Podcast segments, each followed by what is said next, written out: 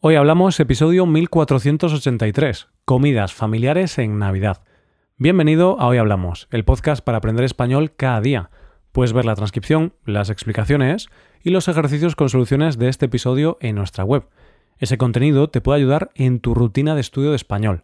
Hazte suscriptor premium en hoyhablamos.com. Buenas oyente, ¿qué tal?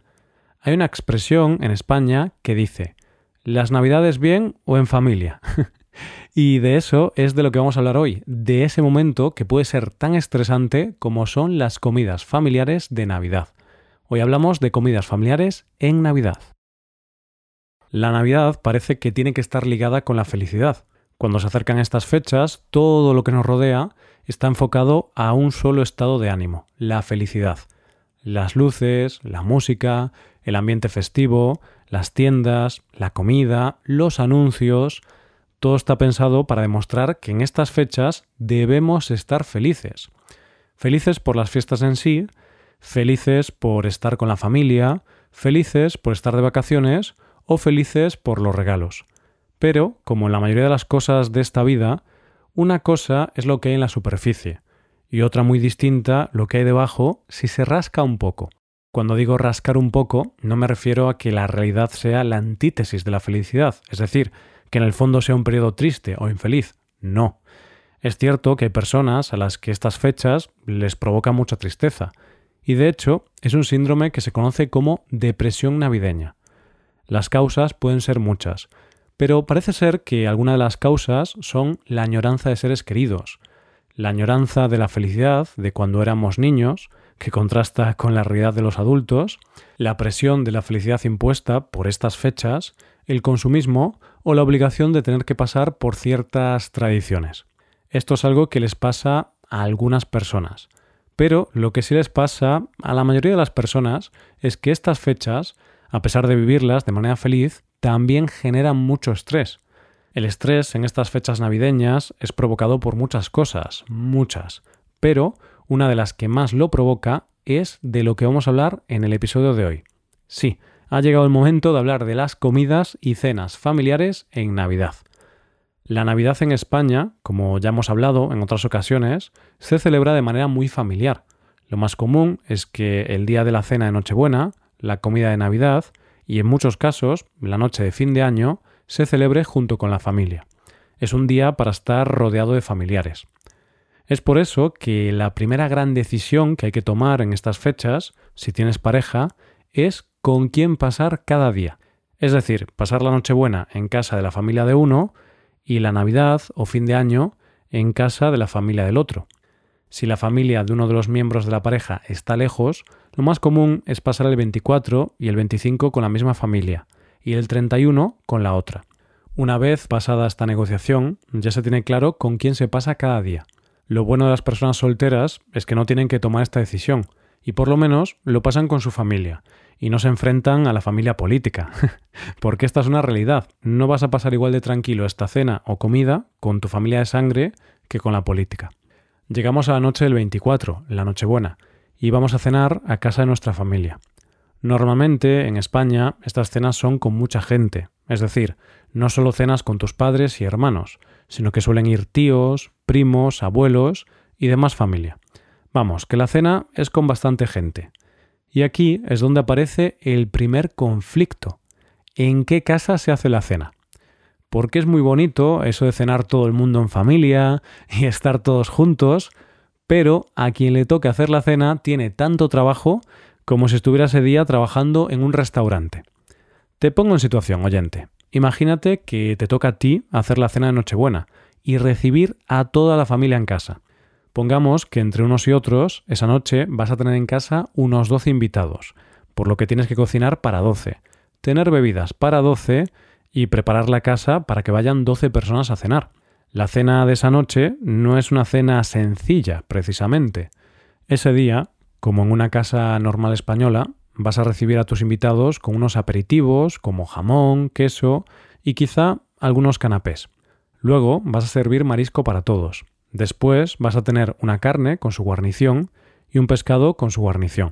Eso teniendo en cuenta que no haya ningún vegano, vegetariano o alguna persona que necesite una comida especial, porque entonces, en ese caso, tendrás que hacer algún plato más.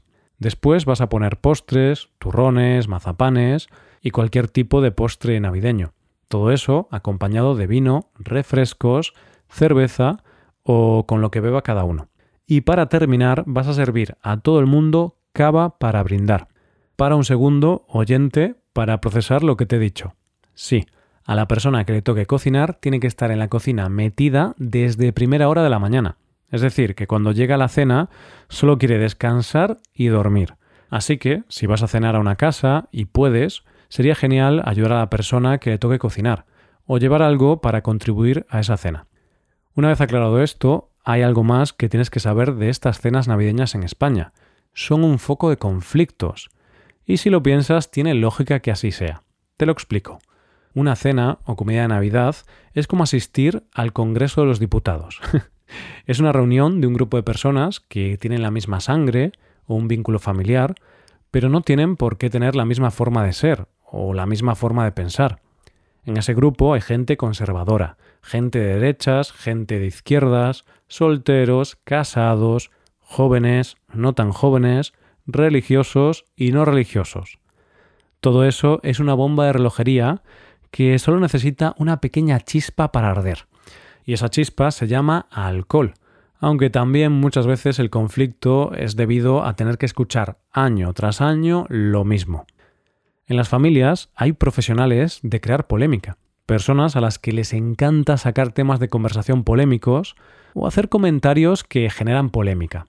Importante con esas personas, no les des conversación ni razones para la polémica.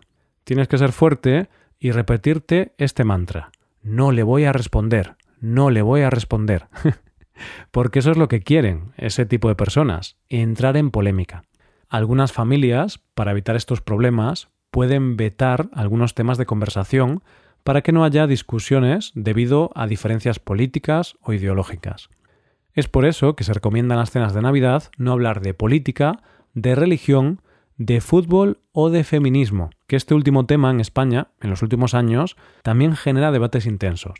Y por supuesto, recuerda que no se debe sacar ese tema familiar que no ha cerrado todavía heridas. Pueden ser herencias, propiedades en común, problemas con otros familiares o conocidos. Así que, básicamente, lo mejor es hablar de temas triviales que no lleven a conflicto. Pero bueno, si salen los temas conflictivos y si tienes ganas de jaleo, tú habla, di todo lo que piensas y que comience el espectáculo y la fiesta. Que a veces estas discusiones de política también tienen su gracia. Pero es que además, en estas cenas hay otras cuestiones que pueden hacer que explotes, y son las mismas preguntas año tras año. Si estás soltero, te van a preguntar cuándo te vas a echar novia. Si tienes novia, te van a preguntar cuándo te vas a casar. Si estás casado, cuándo vas a tener hijos, y así hasta el infinito. Y lo mismo con temas como trabajo, casa o todo lo que pueda ser susceptible de ver con tu vida. Hay cenas de Navidad que en vez de cenas parecen interrogatorios y en vez de con la familia parece que estás en una sala de la policía. Pero bueno, muchas veces las intenciones de nuestra familia son buenas. Simplemente quieren saber un poco más de tu vida y te animan a hacer lo que ellos creen que es mejor para ti, como echarte una novia, casarte o tener hijos. La realidad es que estas cenas o comidas pueden causar estrés. Eso está claro. Pero también es verdad que son muy divertidas. Ves a familia, que hace tiempo que no ves, y la clave de estas fiestas es estar en familia y pasarlo bien. Así que, si vas a pasar las fiestas con la familia, disfruta. Y si algo te molesta, no le des demasiada importancia. Al fin y al cabo, solo tienes que superar una noche. Y no olvides dar las gracias a la persona o personas que han cocinado, porque se merecen todo nuestro respeto. Y esto es todo por hoy, oyentes. Espero que os haya gustado mucho el episodio y espero que haya sido de interés. Muchas gracias por escucharnos. Por último, te recuerdo que puedes hacerte suscriptor premium para utilizar los contenidos del podcast en tu rutina de estudio. Hazte suscriptor premium en hoyhablamos.com. Nos vemos mañana con un nuevo episodio sobre algún tema de interés. Muchas gracias por todo. Pasa un buen día. Hasta mañana.